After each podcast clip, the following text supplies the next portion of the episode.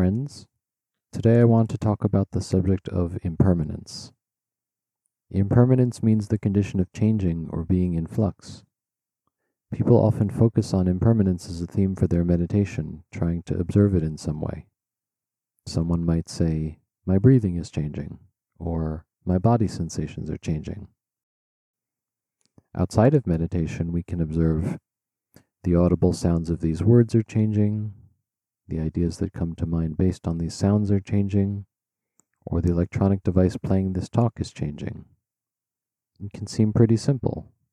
Things change. When we see them change, we say they're impermanent. But I think the situation is more complicated than that. So I want to discuss two ways of looking at impermanence impermanence of things and simple impermanence. These two are different attitudes or perceptions or ways of looking. What does impermanence of things mean? We can look at it as the situation where we conceive of a thing that has certain properties, and we experience the properties of the thing changing. For example, a picture of a circle gets larger or changes color, and we say the circle got larger or the circle changed color. We conceive of a thing called a circle, and we say that its properties concerning size or color changed. That's impermanence of things. What does simple impermanence mean? We can look at the same situation, except instead of looking at the situation as there is a circle, it has some properties, those properties change, we simply say something more like, This is not the same experience as before. There was a circle of a certain size or color before. Now the situation is otherwise. Is there an issue with impermanence of things? Let's look at this more in depth. One strange thing that it seems to imply is that, while some things are changing, some things are not changing. Take the case of the circle. If we say the circle's size changed, it sounds like we are supposing that there's a circle with changing properties, but the circle is somehow itself not changing. Another way to put that is something like the circle's size changed, but there's a stable thing that did not change, called the circle, which underwent the change. So this approach to impermanence, impermanence of things, seems to suppose that there is both impermanence and at least a little permanence to go along with it. Do you see how these two perspectives are really different? In one, there is a world of semi stable objects that have changing properties, and in the other, there's just flux. This is not merely about an analysis of words. If we're going to use words to express ourselves, we may end up saying the circle changed whether we are thinking of it in terms of impermanence of things or in terms of simple impermanence. To me, the big problem is not how we express what we experience, but how we are looking and how we are thinking. When we meditate, if we have impermanence as a meditation theme, and we look for objects that are undergoing change, then according to this analysis, we are looking for impermanence on top of relative permanence. One might look at it as we're trying to paste the concept of relatively permanent objects on top of reality so that we can observe those objects undergoing change, and in doing so, creating a veil of concepts over a more basic reality. That sounds deeply counterproductive, but if we merely look for change, if we are merely open to seeing change, we might find we don't need to suppose that objects change, we can merely stick with the idea changing, however we express it. In a practical sense, how can we use the idea of simple impermanence in meditation? By default, whether we are meditating or not, impermanence of things probably appears to be the truth. That there are relatively stable, unchanging objects that undergo a change in properties. The circle got bigger. The water got colder. The breath sensation became more prominent. The tingling sensation became more intense. The painful sensation became more painful. The warm sensation became more blissful. It's natural for things to appear and be experienced in this way. and it's natural to fall into supposing that it's because things really are this way absolutely. But if we're willing to accept at least tentatively that it may not actually absolutely be this way, but that things do appear this way because of an innate tendency we have to see things through a veil of concepts that we ourselves generate, we may be concerned about whether we are loosening the veil or wrapping it tighter around ourselves. Here are some examples of some countermeasures we can try in meditation. 1. If you're developing the meditation theme of impermanence, see how it goes if you merely stick with the observation changing.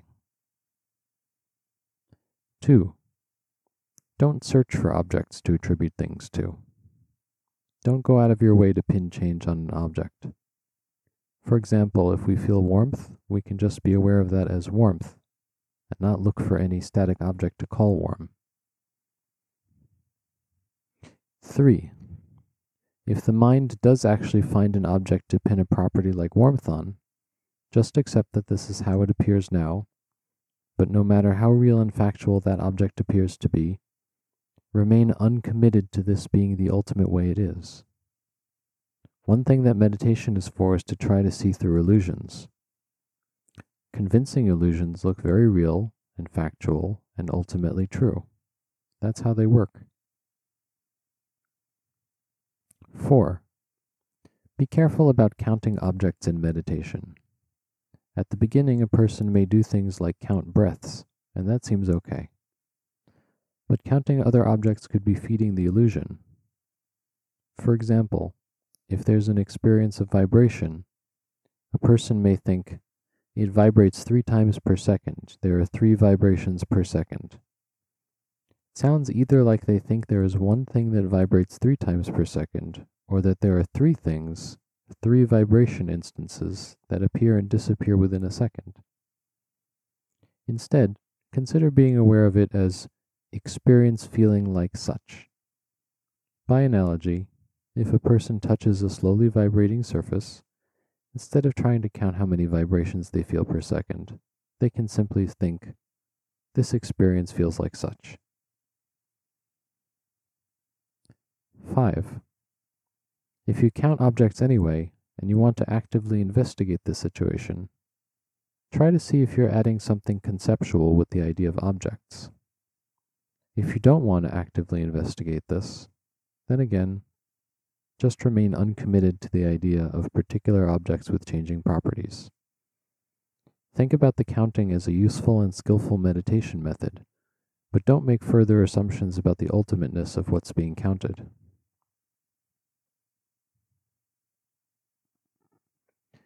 Even merely not going out of one's way to pin change on an object and having an uncommitted attitude towards all the stable seeming objects that appear, may be enough to slowly wear away at the veil of concepts. You can let a deeper reality show itself to you, slowly and gradually if necessary. If you experience reality as objects that change, accept the experience, but stay open to the idea that the stable things with changing properties are not there in the way that they seem to be. You can treat the things as appearances of things whose properties alter, instead of ultimately real things whose properties alter. One important warning about this is that I'm not saying there are no things. One can accept that idea and generate a lot of confusion for oneself. For example, one can see a circle and think, there is no circle, there are only pencil marks on a paper. One can then think, there are no pencil marks on a paper. There are only bits of carbon. One can then think, there is no carbon. There are only protons, neutrons, and electrons. With a background in physics, we can go further. And then we may end up with the thought, nothing exists, or nothing is real, and get confused over it. Nothing exists, so I don't exist? So you don't exist? So Circles don't exist? But I'm experiencing a circle right now. Does my experience not exist? Or is it all just not real? So instead, take it this way The mind has the power to generate the idea of a thing and pin properties on it and become confused by its own creation. Accept that the mind has this power in some sense, but don't be too quick to accept this use of the mind's power as good for meditation. Don't spend time worrying about the metaphysics of existence and non existence and reality and unreality in the way I talked about just before. If you've been busy taking note of stable objects with unstable properties in your meditation, perhaps just try converting to noticing changing, changing, changing instead. This way, hopefully, you'll become less confused by this power of the mind, and you'll understand impermanence more deeply, and your meditation will go better. That concludes this talk. May you all be happy.